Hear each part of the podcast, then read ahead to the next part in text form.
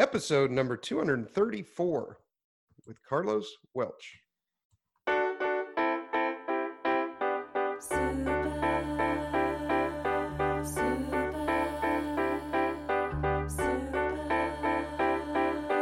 I got X-ray specs for eyes. I can see right through you. I can Welcome to the Heads Up Poker Podcast. This is Steve Barton. This is Carlos Welch. How the hell are you, Carlos? Never better. Never better. Good, good. I uh, I feel like we uh, we need our uh, like an acronym for you every time you come on the show. Uh, I came up with one. It's it's short and sweet. It's uh, WIT WIC WRN. That's short and sweet. Yeah, yeah. Where where in the world is Carlos Welch right now? okay. It's sweet, but it's not that short.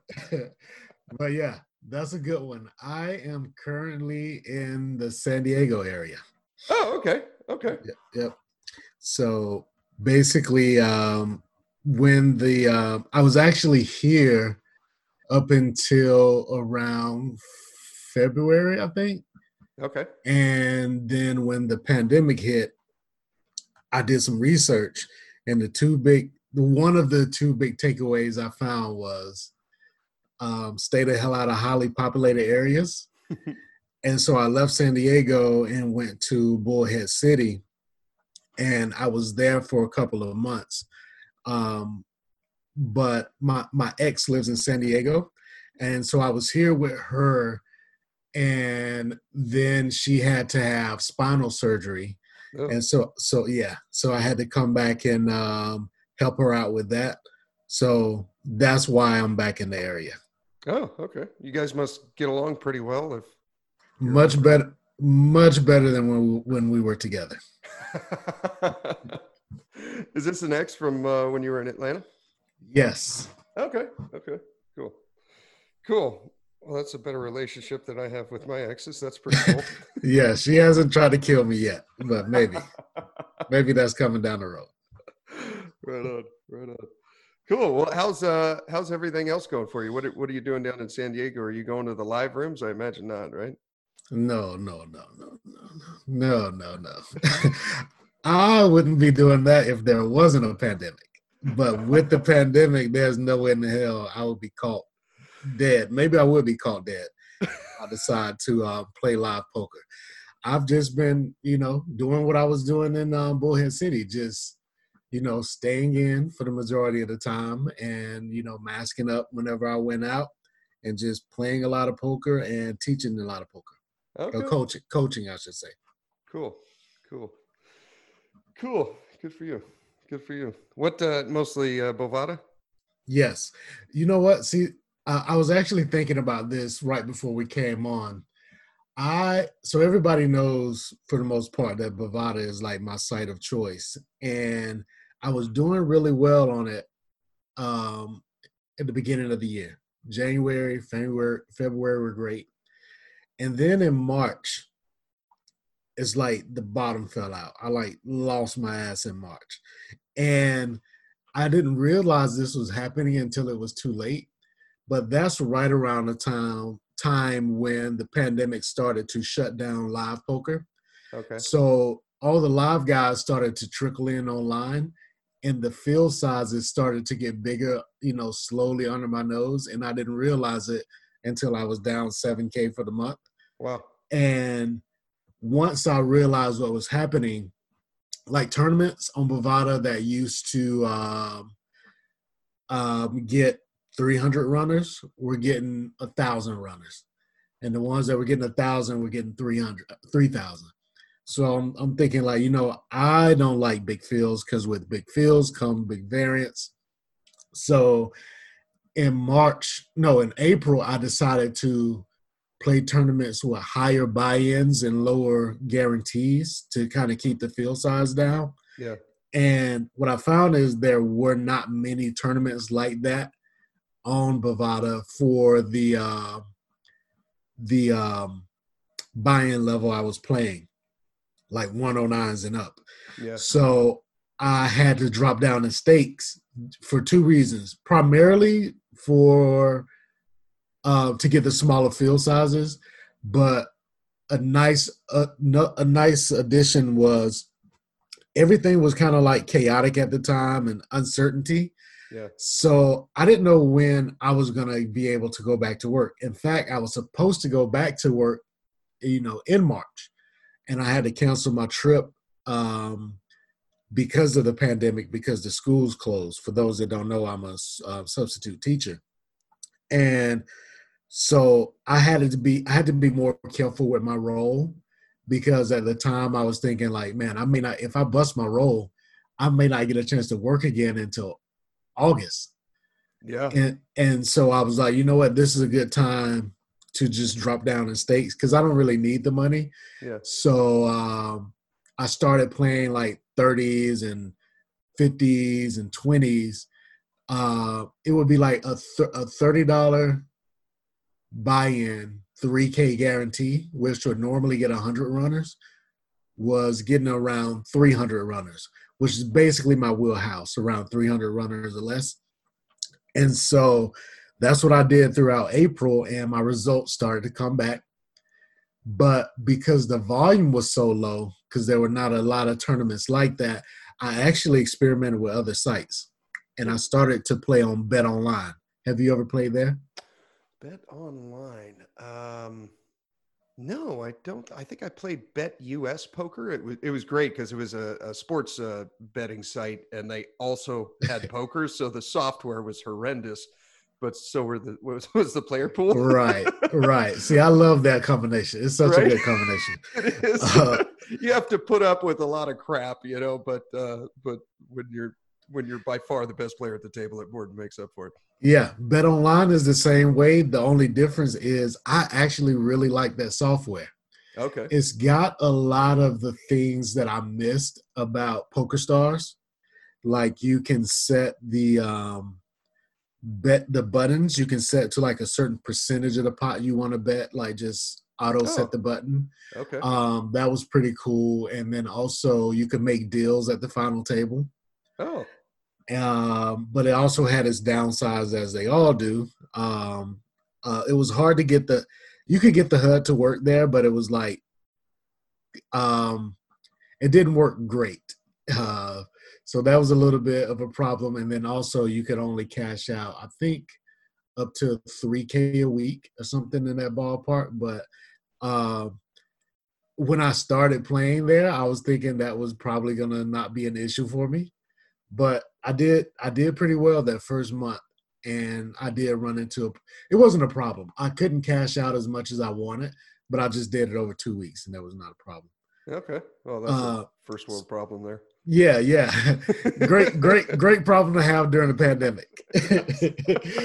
um, but the field sizes were small, and it, it was there were small field sizes at the buy-in level I wanted. You know, 109s and um, 215s, and there was a lot of volume during the week.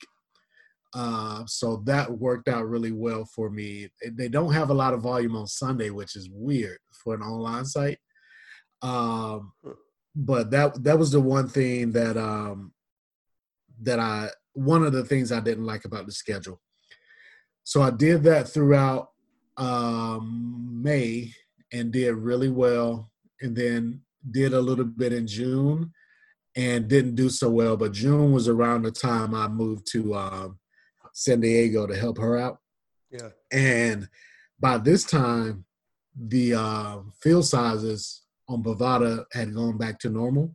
So I moved, I started back playing on Bovada more. And that's where I've been ever since. And, and everything has been going well there um, also. Nice. Nice. I found the same thing with uh, Poker Bros when the um, when the pandemic hit. Uh, Mikey and I got into like a little private room, but pretty quickly it branched out into joining other unions, and now we have field sizes of thousands of people. You know, for a, uh a thirty or forty dollar tournament, which is great if you can bank a final table. but other Yeah. than that, you're kind of bleeding money. You know. Yeah. And uh, so luckily some other sit and go things opened up where they have like 30 or 40 man max and that's Yeah. perfect you know Oh. because you can fire um, at least the last time i was playing it was you can play a $30 one a twenty dollar one and I think a ten dollar one every uh, every two hours. So that fills three tables for, and usually you you get something out of one of those and then rinse and repeat. You know, they just got those every two hours. Yeah, that that reminds me of pre Black Friday Poker Stars with Right. the 40, 45 mans. Because that's I got started with nine mans Mhm. and I worked my way up to 18s and 27s and 45s. Then 10 um not not 10 um 180s and and 180s were the ones that made me feel like this is basically a tournament. So when you know that gave me the confidence to try tournaments for the first time and I haven't looked back since. Nice, nice. Yeah, it uh, it's really cool uh, being able to uh, just grind out a little um, a little nut playing a game.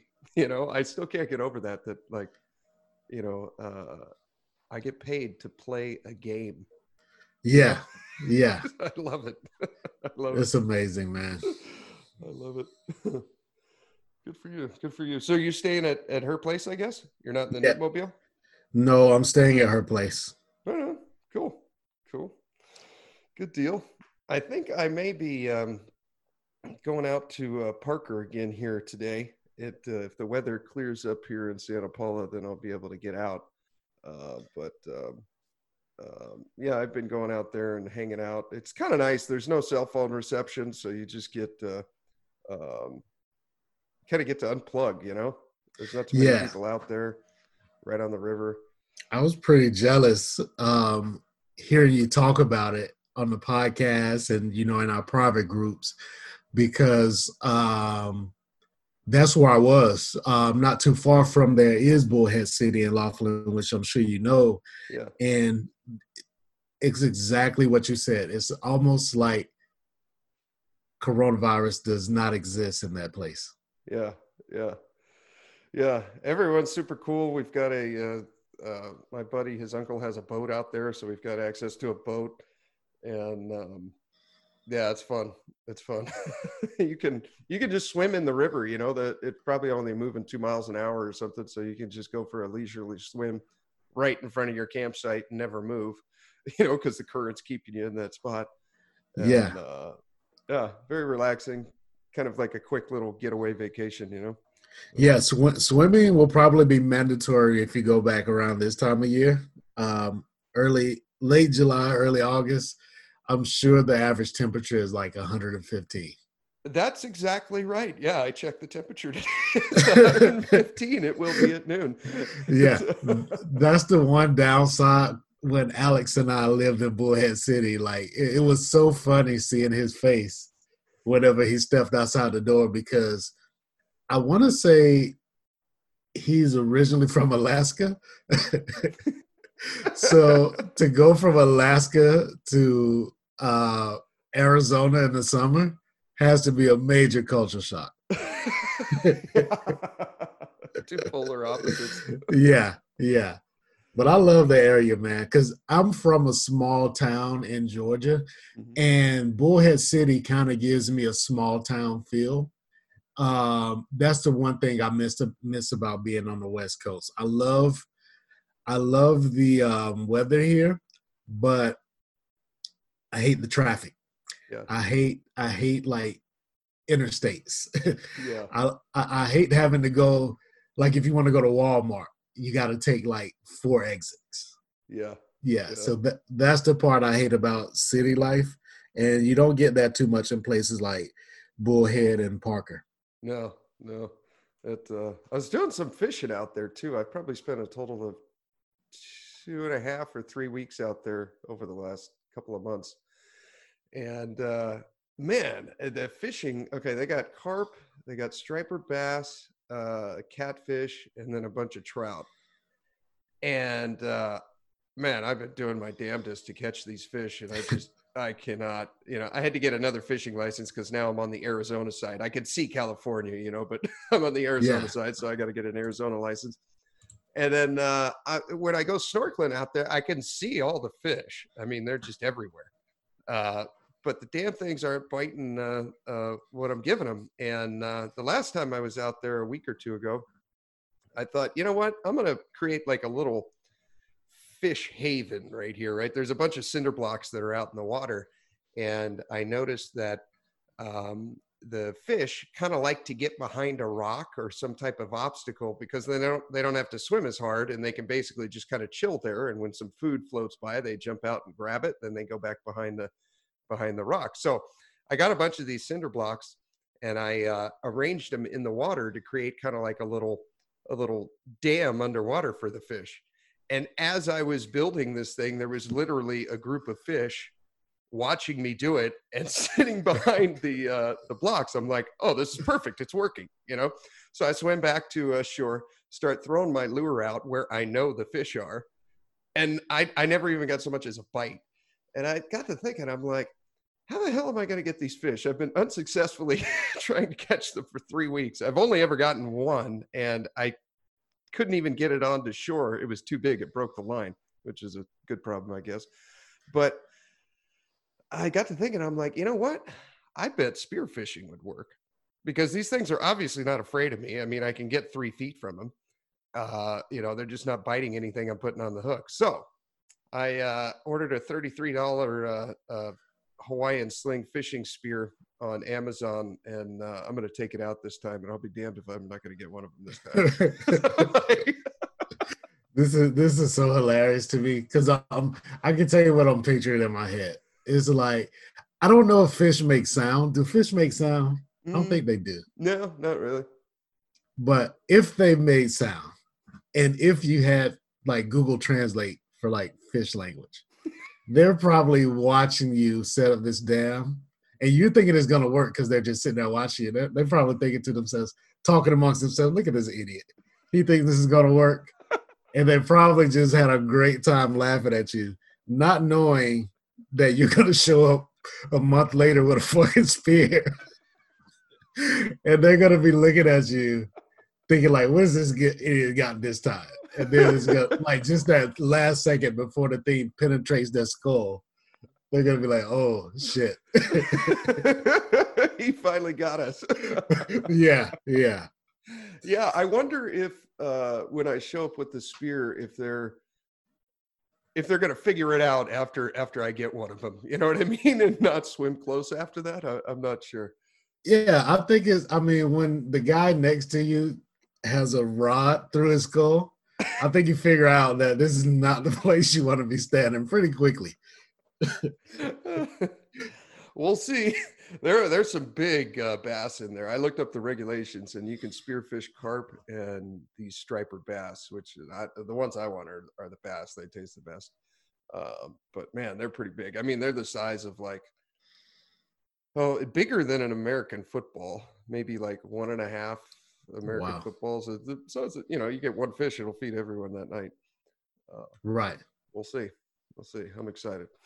I'm excited. Uh, I saw uh, one of your uh, one of your tweets. Uh, are you uh, your Bitcoin tweet? Did you uh, did you score a little bit on some Bitcoin? Well, I've been all in on Bitcoin since I realized what it was.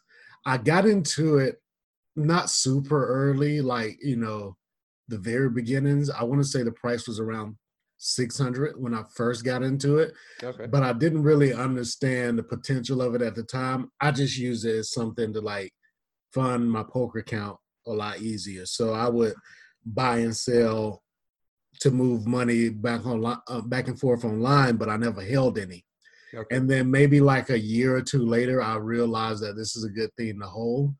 So I've been pretty much keeping my poker roll in Bitcoin ever since then. So yeah, I've been riding the wave for like shit. I, I don't even know how long it's been. Like five years now. Okay. Maybe more. I can't remember. But yeah, I've definitely been um all in on Bitcoin. So you know, we just recently had a bump and yeah. and it was great because I got destroyed online that day and I made back everything and more through Bitcoin. So huh. can't complain. Nice.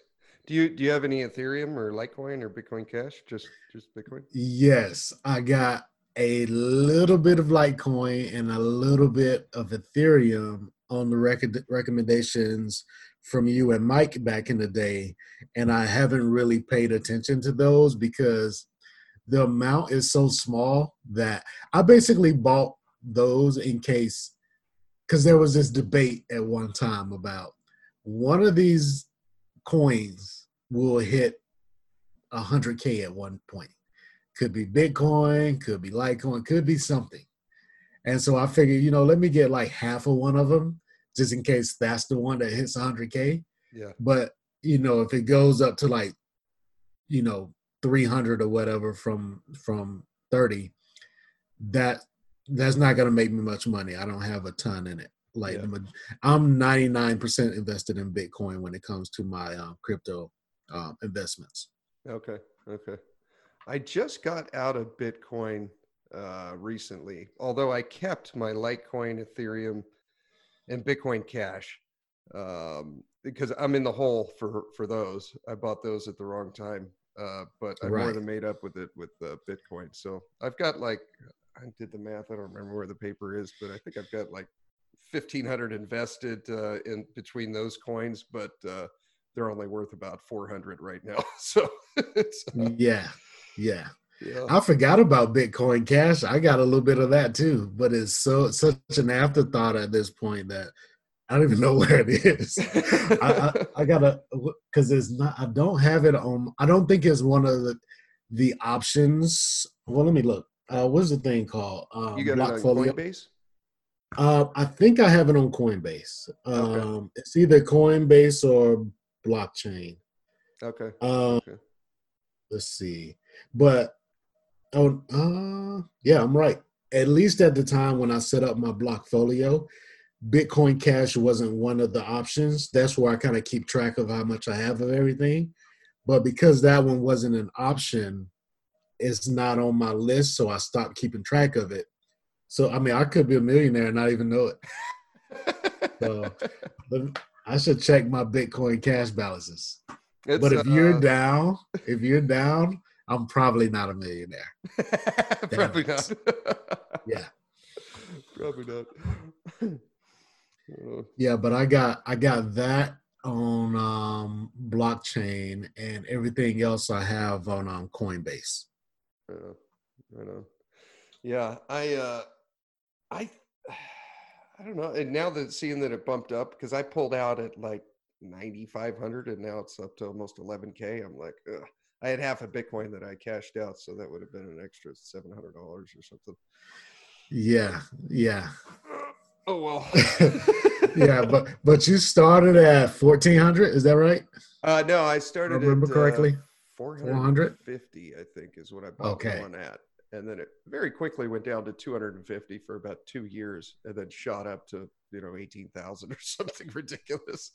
So that Yeah. was pretty cool. But no, no uh, amazing foresight on my part, just uh, blind ass luck, I believe. So so are you basically over it or are you basically selling since the market is doing pretty good right now and planning to get back in if it goes down? Man, you know, I looking at the graph, um, it went down to like 3,800 fairly recently within the last, what, four or six months or something.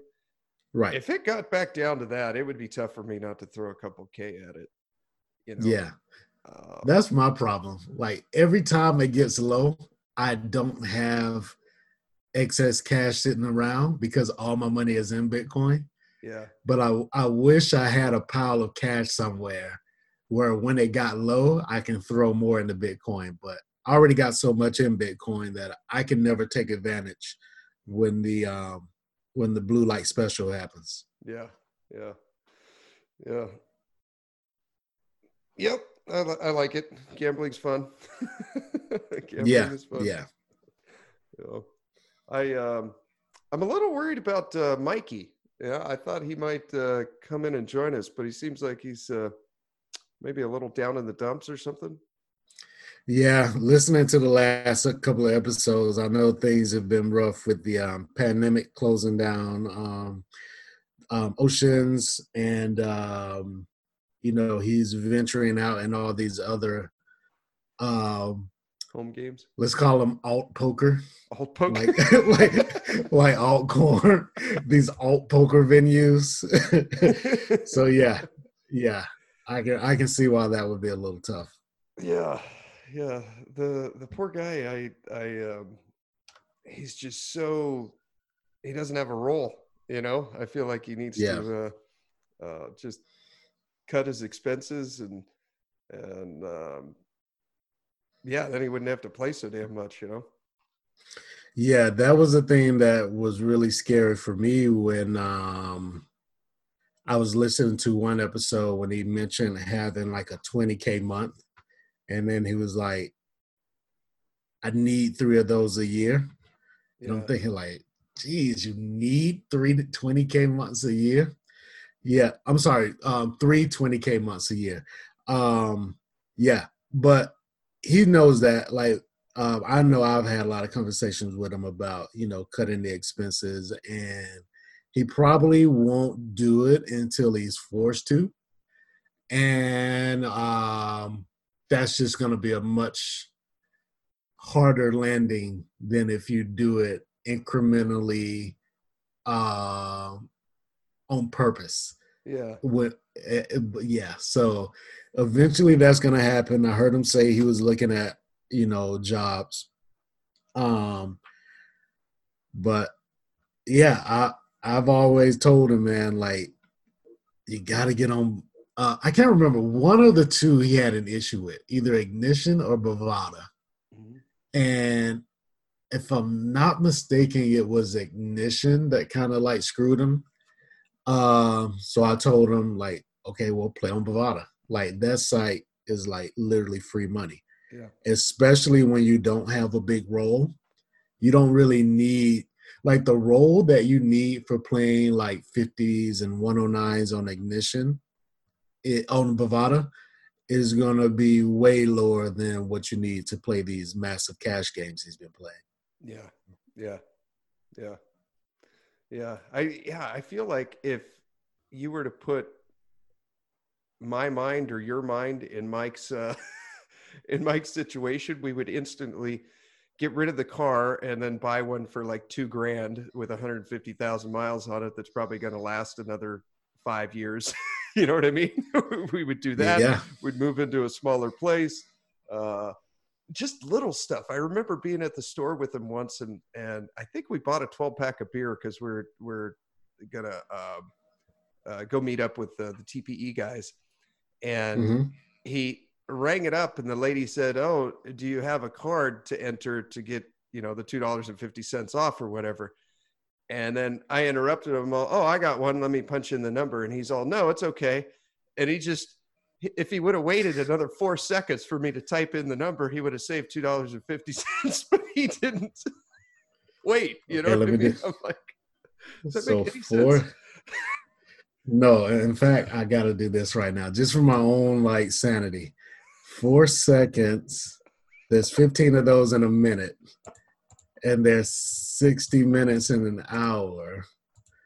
So he literally passed up on a twenty-two hundred dollar win rate, twenty-two fifty. Oh, that's pretty good That that yeah, to twenty-two fifty hourly to like w- stand still for four seconds.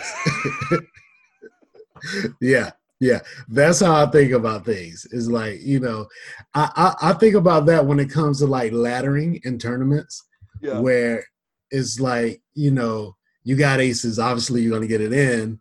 You're already in the money, but you're on a small pay jump hmm and the pay jump may only be for like a dollar, depending on what you're. I mean, just for the sake of discussion, yeah let's say the pay jump's a dollar, and a lot of people will say, ah, it's only a dollar. Who cares? But if you can wait, you know, one second to like let somebody else bust before you, that's sixty dollars an hour. I'm Right. sorry, actually, it's um, um, thirty six hundred dollars an hour if it's literally just one second. Yeah Um, so yeah, I think about things that way. And like when you say if we could like basically put our um financial minds in his body, is like we tried that and we made a movie out of it.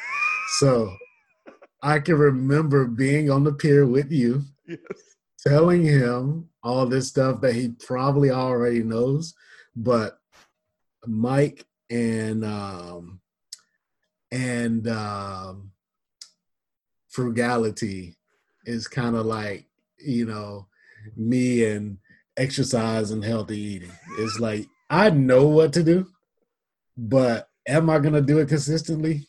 Probably not. Probably not. One day I'll be forced to. For me, it'll probably be a heart attack. And, you know, for Mike financially, it's gonna be like, you know, a pandemic. Mhm. So yeah, one way or another we'll we'll eventually learn. Yeah, yeah. at uh, yeah. I hope the, I hope I hope the uh, the guy's doing all right. Well, probably sitting at a home game right now. yeah. yeah. right on. Um, do you have any? Uh, do you have any hands? I've I've got a couple. If uh, Yeah, I got one. Actually, Okay. I got two, but we'll start with this one. I was was actually looking. This is a link that I have. Actually, let me just present it to you because it has results, and I rather.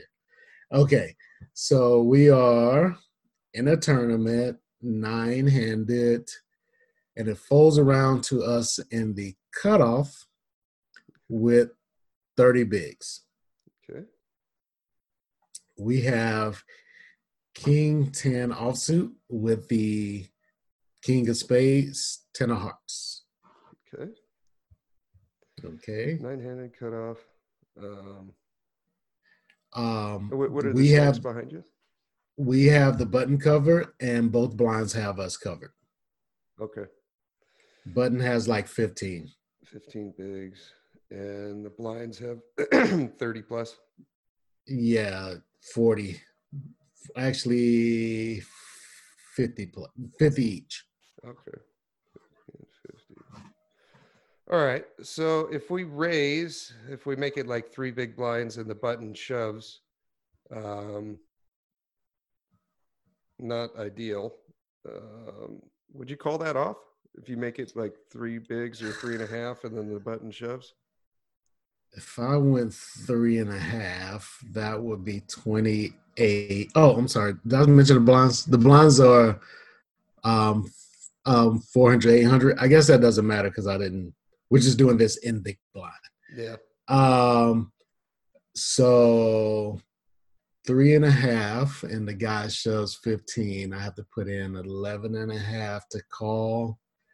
Uh, it would be fairly close. I would probably find a fold just because the people I play against aren't that aggressive.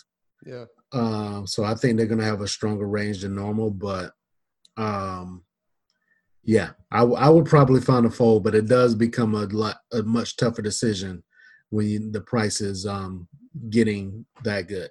Yeah. Yeah. It, uh, those, are- the thing like King Queen there, I think is a, is a call. Yeah, King Yeah. Jack is damn close. I think King 10's probably a fold because he's doing that so often with an ace. You know, I mean, I, I think it's kind of rare that you're going to find that he's got like Jack 10 or Queen Jack or something there. almost never in the games I play. Yeah. Yeah. Or you'll be up against a pair. Um, yeah. Okay. Yeah. I'd probably make it three and a half. And then, like, uh, like we said, if the button shoves, then let it go. Okay. So I decided to raise here, obviously. Um, I went for the min raise. That's pretty much my standard. Okay.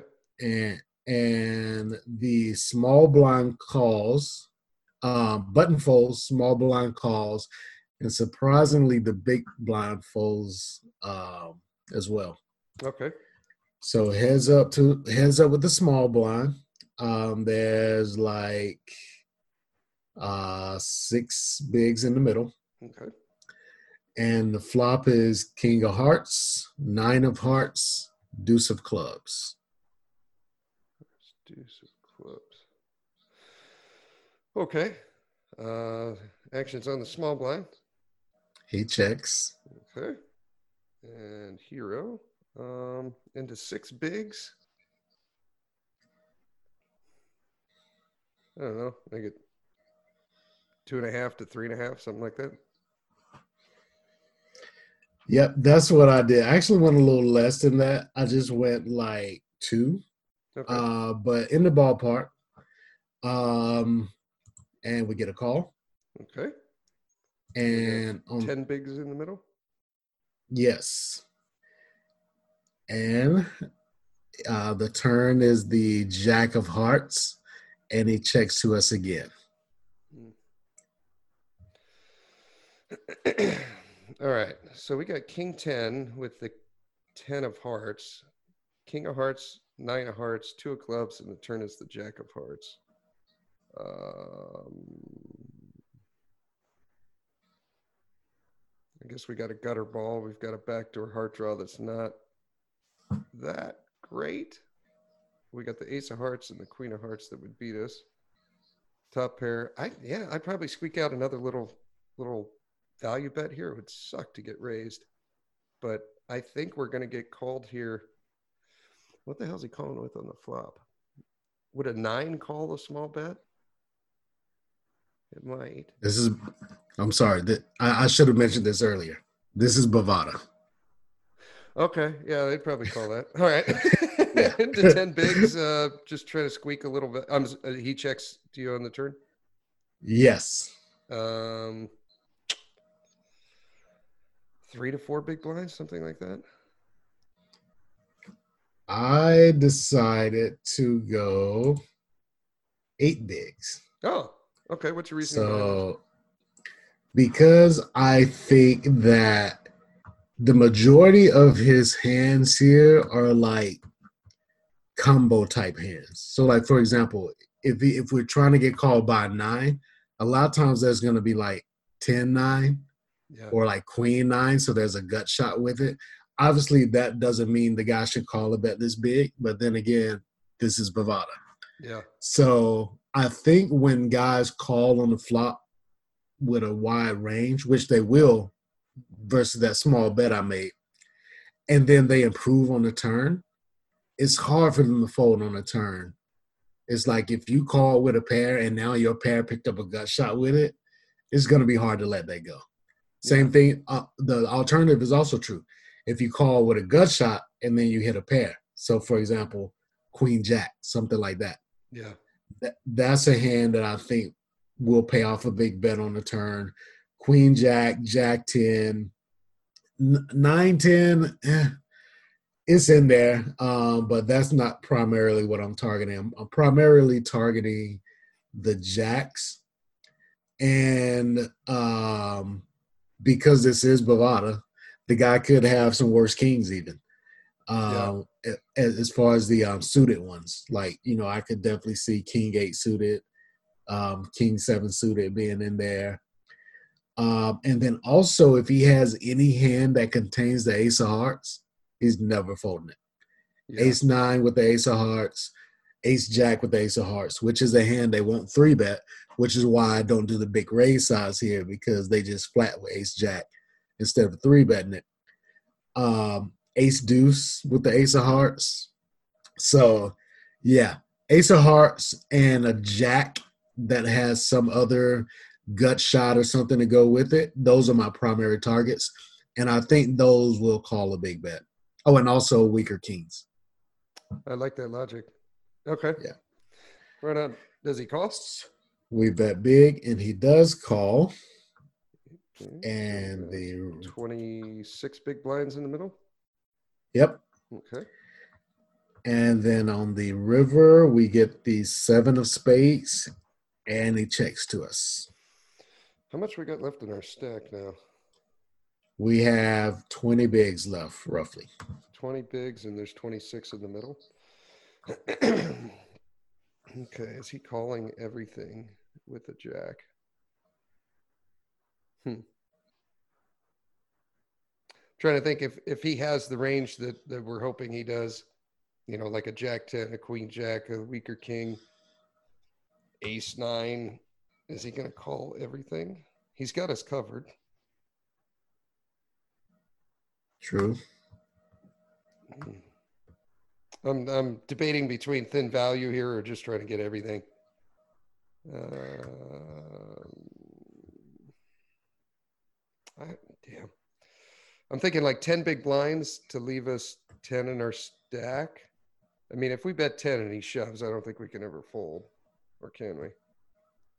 If we bet 10 and he shoves, Yeah. uh, that would be freaking disgusting. yeah.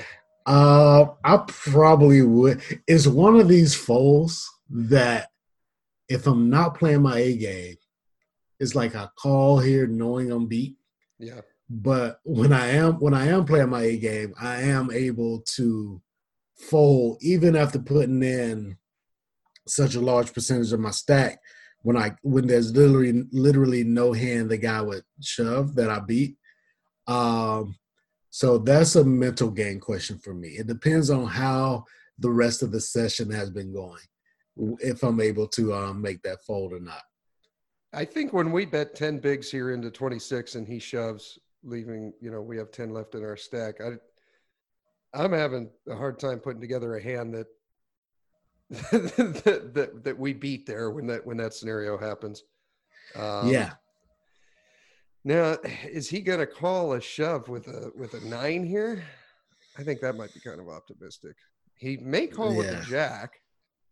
Um, a weaker king is probably calling.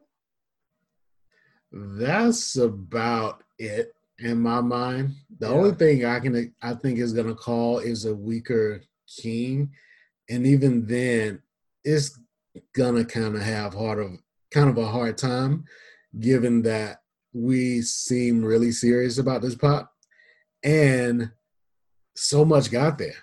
Yeah. Multiple straight draws, the flush draw, and when bad players um aren't good at hand reading, they just auto put you on ace king. Yeah. And so even that hasn't beat. Yeah. So I think it's gonna be kind of hard to get called um on a shove here. Yeah.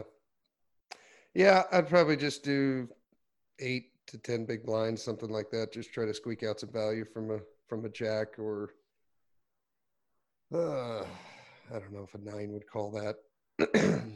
Maybe like Also, I mean he's three betting queens and I'm sure. Uh, Yeah, the the three bet ranges here are generally like probably jacks plus ace king, and if they're feeling frisky, they'll throw ace queen in there and Yeah. maybe tens. But beyond that, they're just calling. Okay. Keep in mind that we bet so big on his turn that once he calls it, he probably still has a decent number of hands in his range that has us beat. Like for example, if he's sitting there with like I don't know four or five of hearts or something, it, he's probably a little bit worried when we bet big on that turn. So he still has some flushes in his range, not to mention the um, two pairs. Yeah. What are you thinking here? A check back? That's what I did. Yeah, I can I can see merit for a small bet, but I think it has to be like really small. like five maybe- bigs or something? I mean, yeah, something something like that. And here's my rationale behind it. I think I got the majority of the value I was going to get on the turn because remember my primary value targets on the turn were jacks that had a draw with them and those draws bricked. So now that hand has gone from a pair and a draw to just second pair on the scariest board of all time. So I don't know if we even get a jack to call, um, much less a nine. So I think if we bet here, our primary target will be the weaker kings. And there's some, but not many. In fact, one of them that was in there would have been like king seven of spades, which I actually just got there. So I think if we're getting value from a weaker king here, it's going to be like exactly king eight of diamonds or clubs. Question is if he plays king six, I don't know, maybe. But there's only like, in my mind, two or three combos that we can get value from here, and there's infinite combos that have us beat still. Yeah.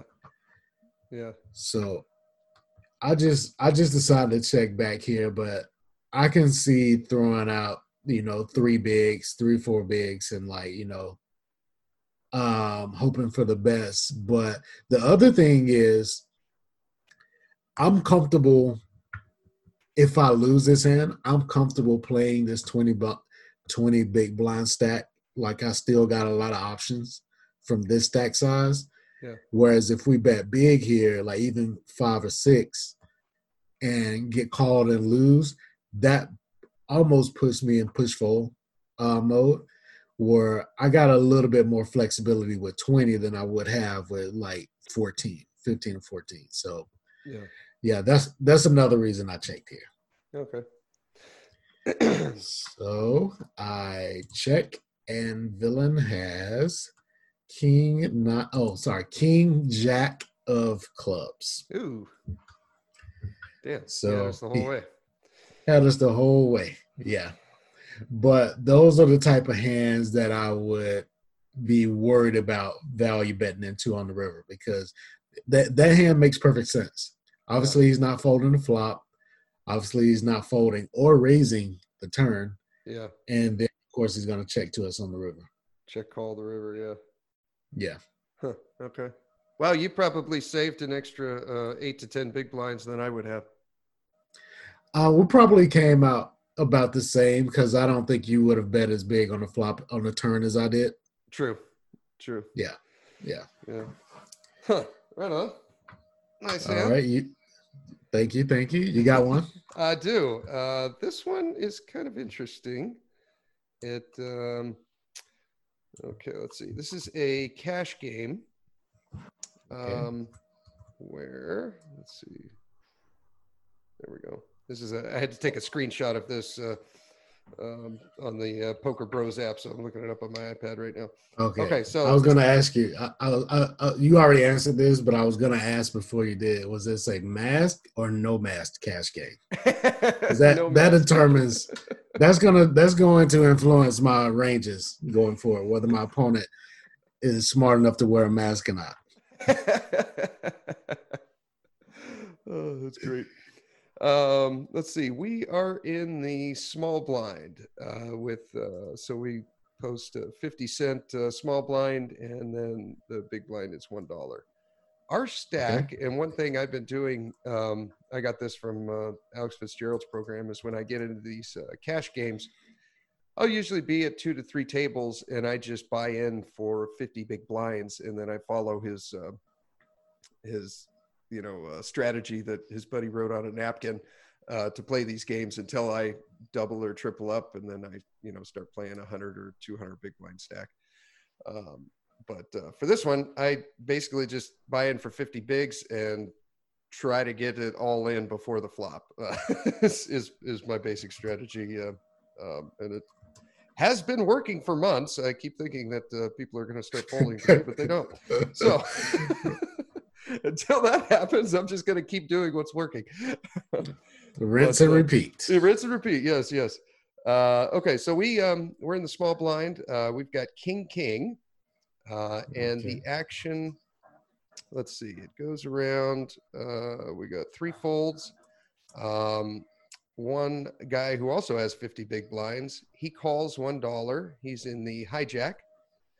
Uh, let's see. Rampage folds. Mike folds. Button folds, and then we're in the small blind with kings.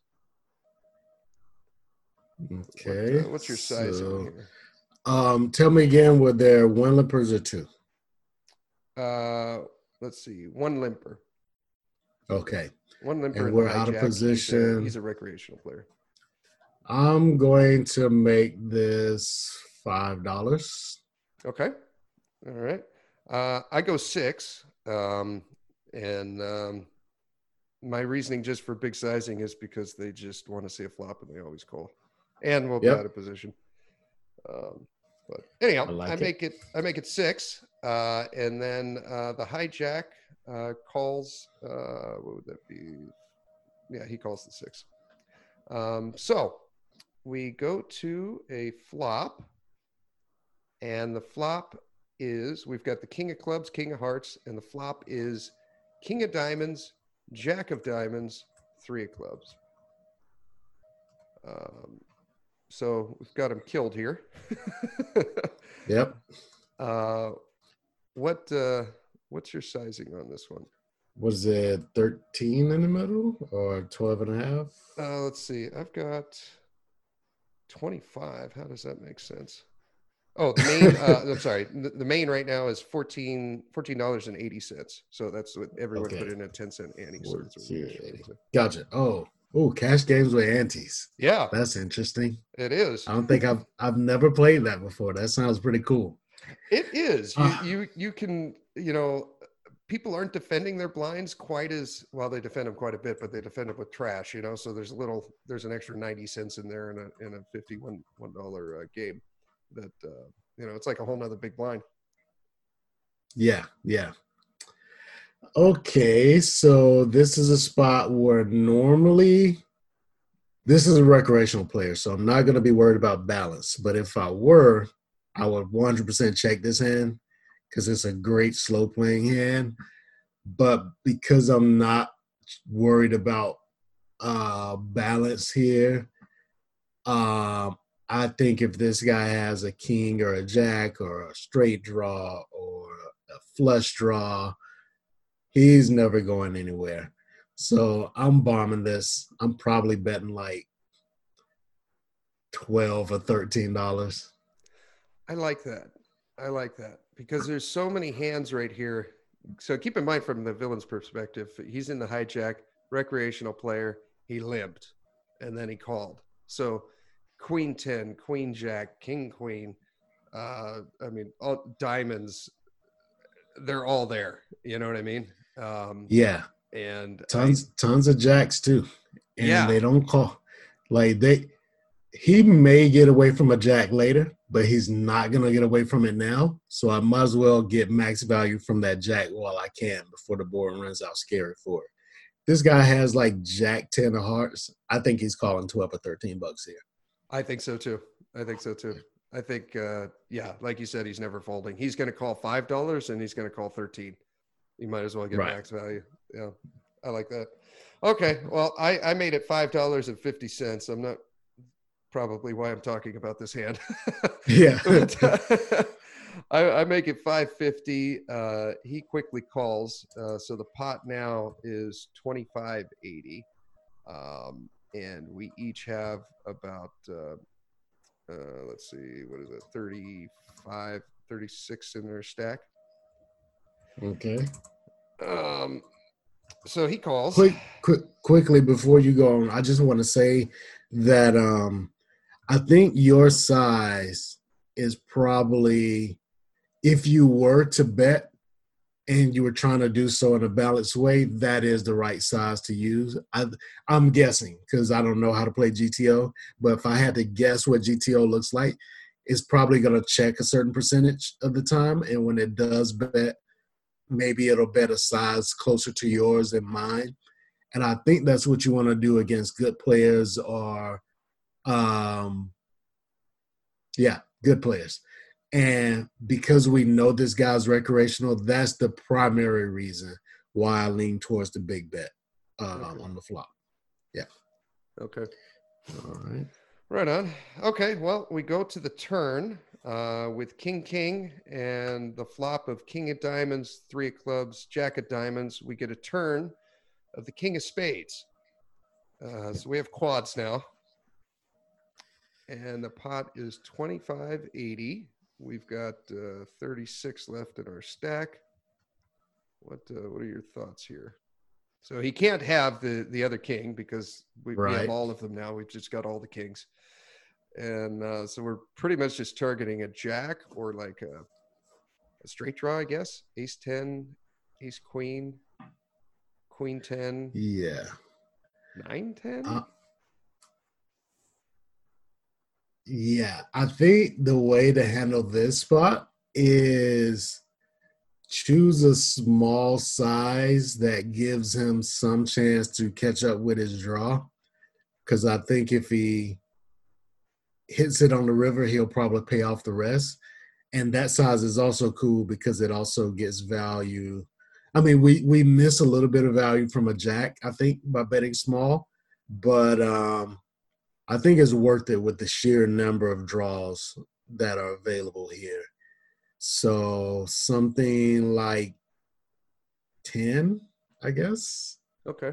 Um, somewhere in that ballpark. Okay. Yeah. I uh I made it 750 uh into 2580. That's pretty small actually. Uh yeah. I made it uh 750 into uh 2580. Uh and he calls again. Yeah. Yeah, I guess if I would go, I would say I'm gonna bet the biggest size that I think he will call with a draw, whatever that number is in your mind. Okay. Okay. All right. I do, and he calls. Uh, so we go to the river now. Um, there's four forty dollars and eighty cents in the pot. Uh, we've each got about thirty behind. Um, so we have enough there that that I don't think it's shoving thirty into forty one dollars isn't unheard of. Um, Okay, so with quad kings, uh, we go to the river, and the river is the three of hearts. So the final board is king, king, jack, three, three. Hmm.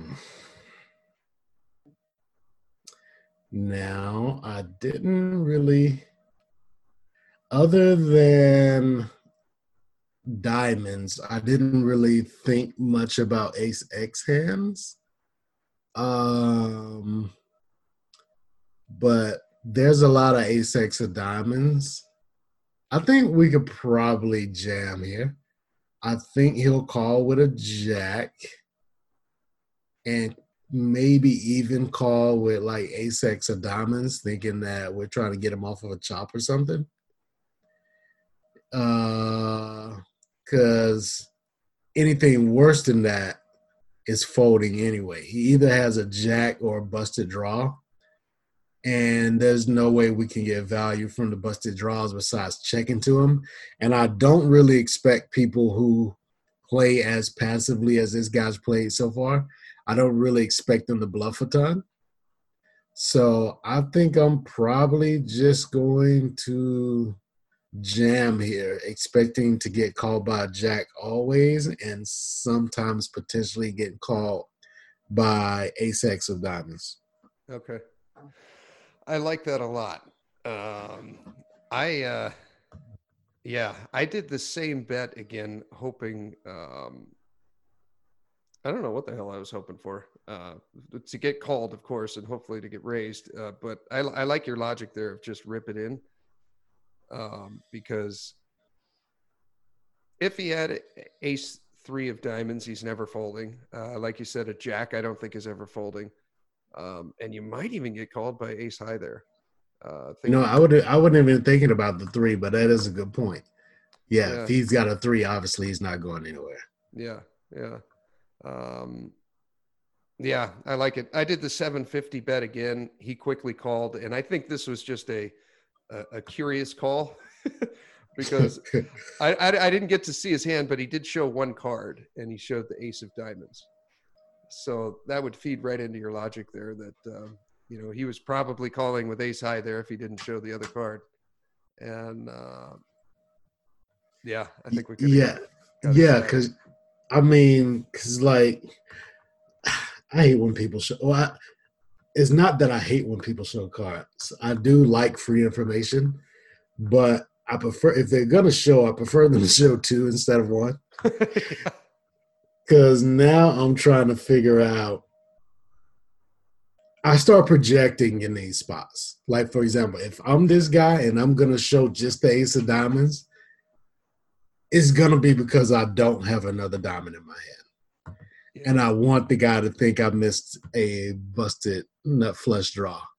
But they may not be thinking that way. Maybe he just actually had the nut flush draw.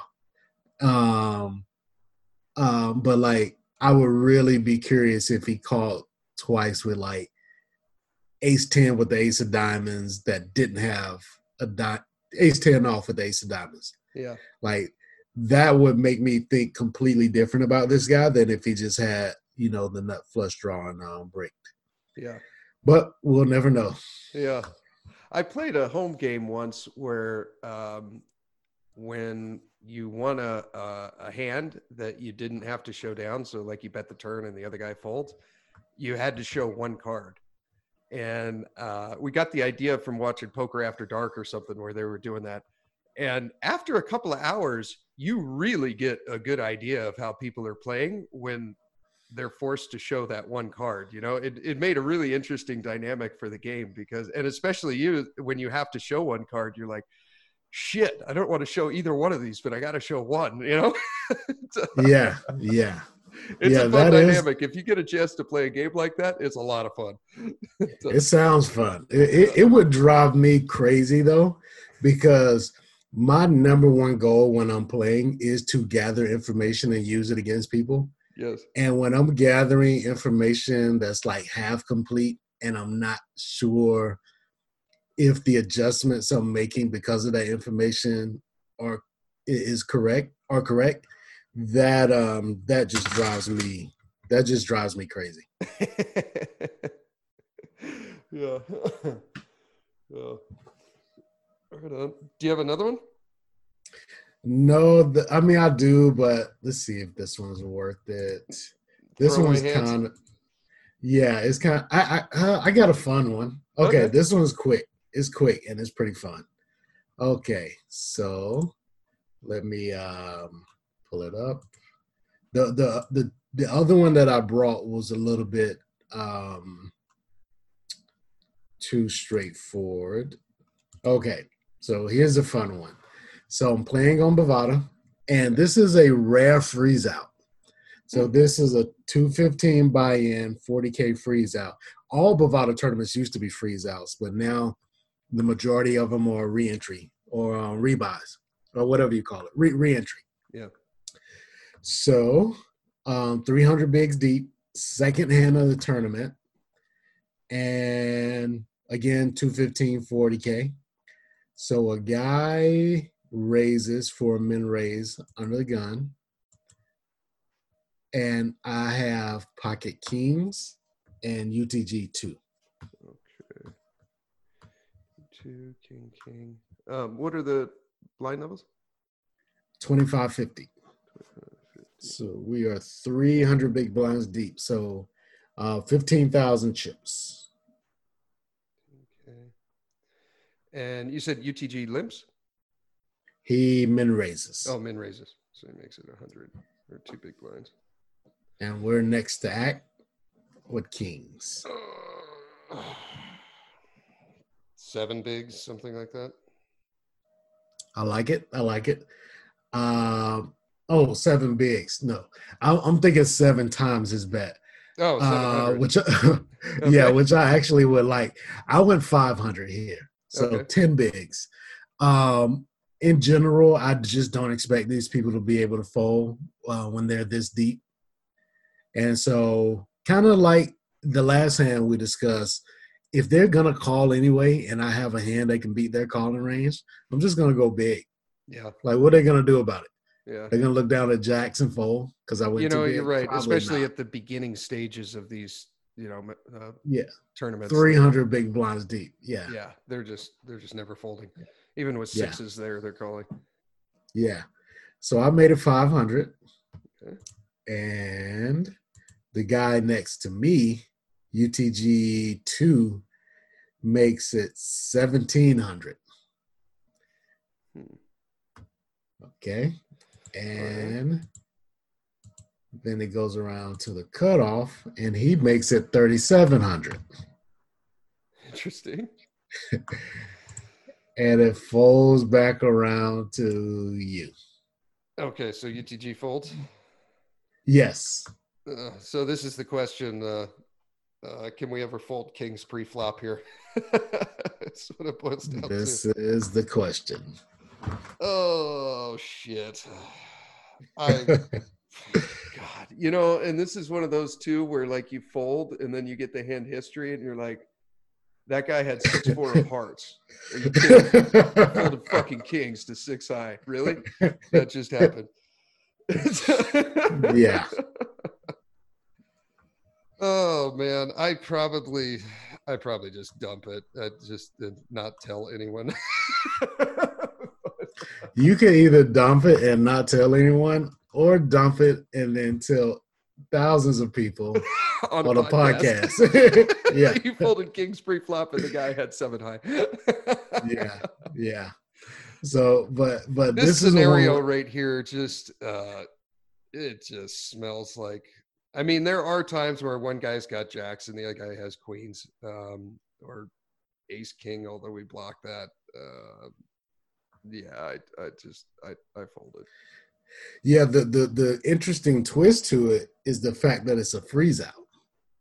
So it's Oh, yeah. not like the guy could just be going crazy here and planning a rebuy if it doesn't work.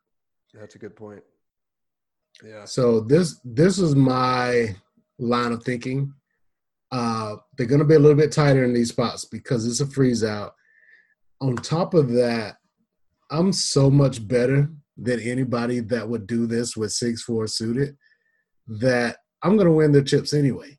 Yeah. I don't have to like get it all here when I have like no evidence. I'd rather him get it in with six four suited against the other guy and then win and now that I know he's a maniac, yeah, I'm just gonna take his lunch later anyway. yeah So I don't need to take a high variance spot against an unknown who could have six four suited, but probably just has aces, yeah you know? So that was my line of thinking here. And here's the other thing. If you do continue in this hand, are you jamming or are you calling? I I don't like calling being out of position to those two players. I mean, we call here and then UTG th- three shoves. Like, Yeah. you know what I mean? I think you got a stuffy baker or fold. I think those are your two options. Yeah, I felt like I was either gonna fold or call, but I kind of had the same thought that you did that if I call, like what am I really hoping for? Yeah. Like if I call and the the first guy jams and the second guy calls, now I think I definitely have an easy fold. Yeah. But I just wasted like 70 bigs to find it out. yeah, exactly. so it's like, you know what? I'm just gonna get out of here now and just pretend like this hand never happened. yeah, I mean, like- uh, UTG raised you you three bet a big three bet and then there's a Yeah. four bet and a five bet like Uh, yeah, a yeah, cold five bet. Cold A cold five bet is nothing to play with. No, so it's it's just like they're just almost never bluffing there. yeah, yeah. So um I decided to fold here. And the first guy jams. Perfect. and the three better calls. I mean, the cold five better calls. I don't think I've ever used that sentence in my life. um, but the five better had queens, Hmm. and the guy who jammed had ace queen suited, Oh God. Okay. Yeah. which is why I love playing on this site. you Amazing. And even though technically I made a bad fold here, my mantra is always a bad fold is better than a bad call. Yeah. I'd Yeah. rather fold here and lose tens to a hand that I was ahead of than to put in 300 big blinds here and lose to a hand that's ahead of me. Because now I still got a, ch- a great chance of winning this tournament. Yeah. Um, by You making 290 big blinds. versus zero. Yeah. Exactly. Yeah. and and the and the other thing is like it's a question of his range. If his range is queens plus, I still like my fold. Yeah. Because I'm chopping with kings and me versus aces and me versus queens are kind of like a um a wash. Mhm. So I feel like I'm basically flipping versus that range anyway. And I didn't sign, sign up to take 300, 300 big blind flips. Yeah. On top of that, the other guy could have aces. Yeah. His let's say his range is ace queen suited plus. Uh He, if he's doing that at ace queen suited, he's probably doing it with jacks. So you're against ace queen suited, jacks plus for him, and then queens plus for the other guy. Yeah, And yeah. that's that's probably yeah. That's If probably you- pretty accurate.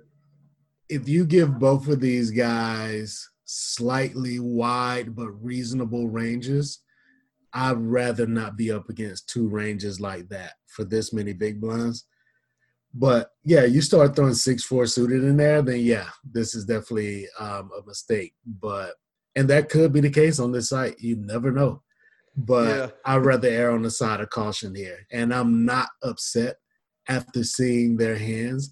I still think it was the right fold. I remember talking about one like this with uh, Mark Alioto. He was coaching me a couple of years ago on Bovada, and it was a, a tournament I went deep in or one I don't remember, but I remember one hand specifically I had Ace King suited. Um, I raised an early position. Uh, someone three bet me. Then there was a cold four shove for I think like 50 bigs or something, and it folded around to me, and I folded, and Mark was like, "Ah, good fold." and then we see the hands, and the guy had exactly six four suited the the cold four shove. I'm like, Me and Mark are all, what the fuck? yeah, I've definitely seen stuff like that also. Man, some of these people just hate money. They just hate money. It's like a hacker that got into somebody else's account and now they're just like joyriding with the guy's bankroll. yeah. That's what that's what I feel like sometimes. Yeah. Mike Mike and I had one like this where we were in a room in Vegas playing actually I think it was at the Rio. We were at the Rio and we were playing a online WSOP bracelet event. And a spot like this came up and I folded King's Pre. And that kind of blew his mind. I want to say he talked about it on the podcast back then. This was years ago.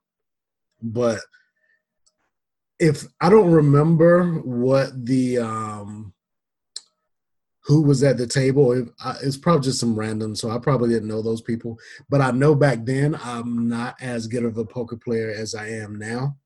But even that, even at that point, back then I think I, I was just like somebody probably has aces. Um, I don't. You could rebuy in that one, but I didn't have money for another bullet. It was like a six hundred dollar buy in or something. Yeah. So I I folded there just because, you know, it's it's that classic question about would you fold. Uh, well, I guess the classic question is aces, in the first hand of the main event. Uh, and this is different because we're talking about kings, and this wasn't the main event, but it kind of was the main event for me because at that time, a six hundred dollar bracelet event was a lot of money for me. Yeah. And so, even though I probably had less of an edge on the field, then I still like that fold, but kind of for different reasons.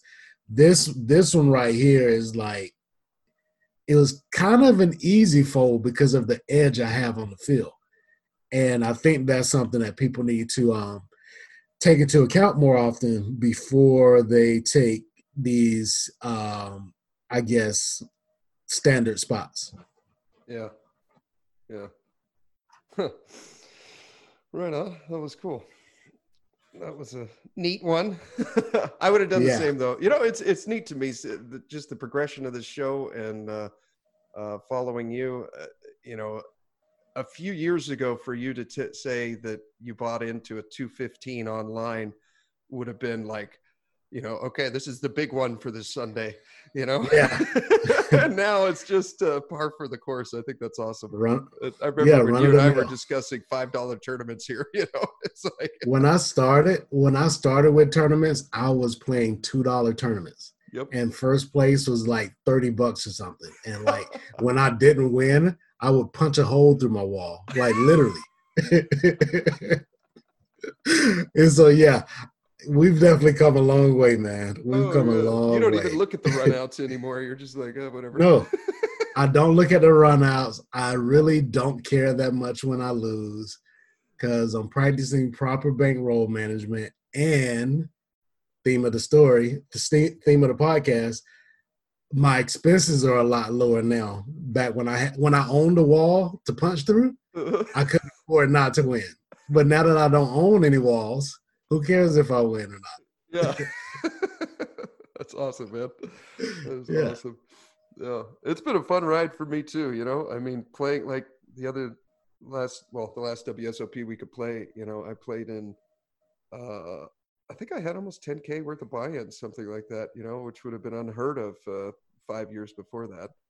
But, uh, Yeah, because you started you started with cash, right? I remember you were like you were like grinding small stakes cash, and then you kind of like took your cash roll to to like you know get your feet wet in tournaments, if I remember correctly. Yep.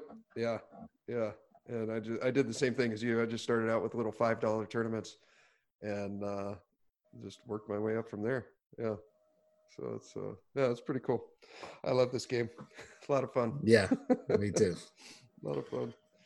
Cool. Well, thank you for coming on the show, Carlos. Um, you're still doing coaching, I'm I'm sure, right? Yes, coaching has taken over my life, so I'm now doing more coaching than playing, and so I'm busy pretty much every week with that. Right on. And uh, mediocre poker coaching. Actually, uh, the best way that site, um, the registration on the domain ma- domain domain name expired, and for some reason they won't give it back to me. Huh. And so that site takes you to nowhere. I think I'm pretty sure it takes you to nowhere. Um, so I would just say uh, my Twitter page at Hip Hop 101 Trivia. Um, in the bio, there's a link to um, my coaching information. Okay, cool. So you guys Yeah. can hit him up there for that. Uh, if you want to play on uh, Poker Bros with uh, Mikey and I, hit me up and uh, we'll get you set up on that. Uh, minimum is 500 uh, to get in, and you'll get 10% rake back for whatever you play. You can join us and uh, have fun here. But uh, thank you for coming on the show, Carlos. Thank you. Always a pleasure. Yes, and thank you for tuning in. Here is your weekly motivational speech. It's not easy out there. People are always saying you can't, that you shouldn't, that you're not smart enough, not good enough. This world, it, it beats you up again and again until eventually most people they just they just stop trying. But you're not like that. You're a fighter. You always have been.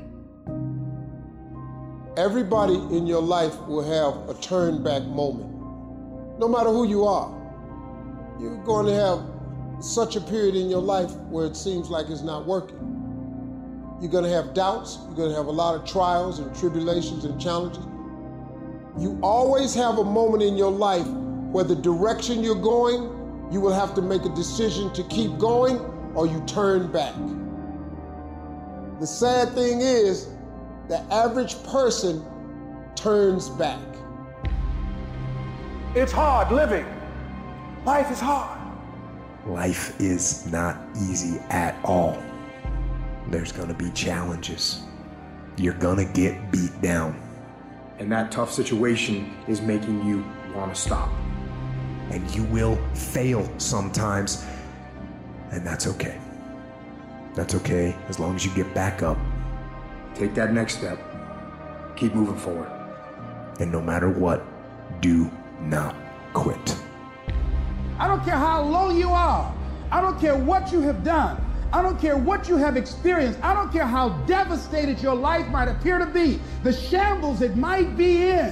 Wherever you are in life, ladies and gentlemen, you've got comeback power. There's a power in you that can enable you to be stronger and better than anything that's out here. Once you begin to know who you are, once you discover this power, the perfect essence of who you are, that's in all of us, that's permeating our being, that enable us to be the directors of our lives. It will set you free from believing, I can't see myself doing any better. That you truly can live a healthy, happy, prosperous life, and that you can make it in what are called the worst of times. Tough times never last, but tough people do. And you are tough. You're made of some special stuff.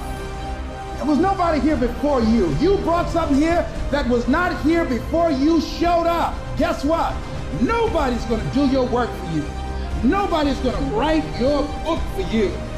That has been given to you to do. You want your stuff? It's necessary you take responsibility for it. That you make it happen, that you don't give up, that you don't take any objection or disappointment or defeats personally, that you keep on keeping on, that you don't decide that I can't make it because you can't see the light at the end of the tunnel, that you realize that's a part of the program. And here's something you've got to resolve. Say this to yourself every day. Not over till I win. Not over till I get through. Not over till I get over. Not over till I get what I want. That's how you got to do that. You've got to have that kind of courage, that type of determination. If you want to make it happen, it's you.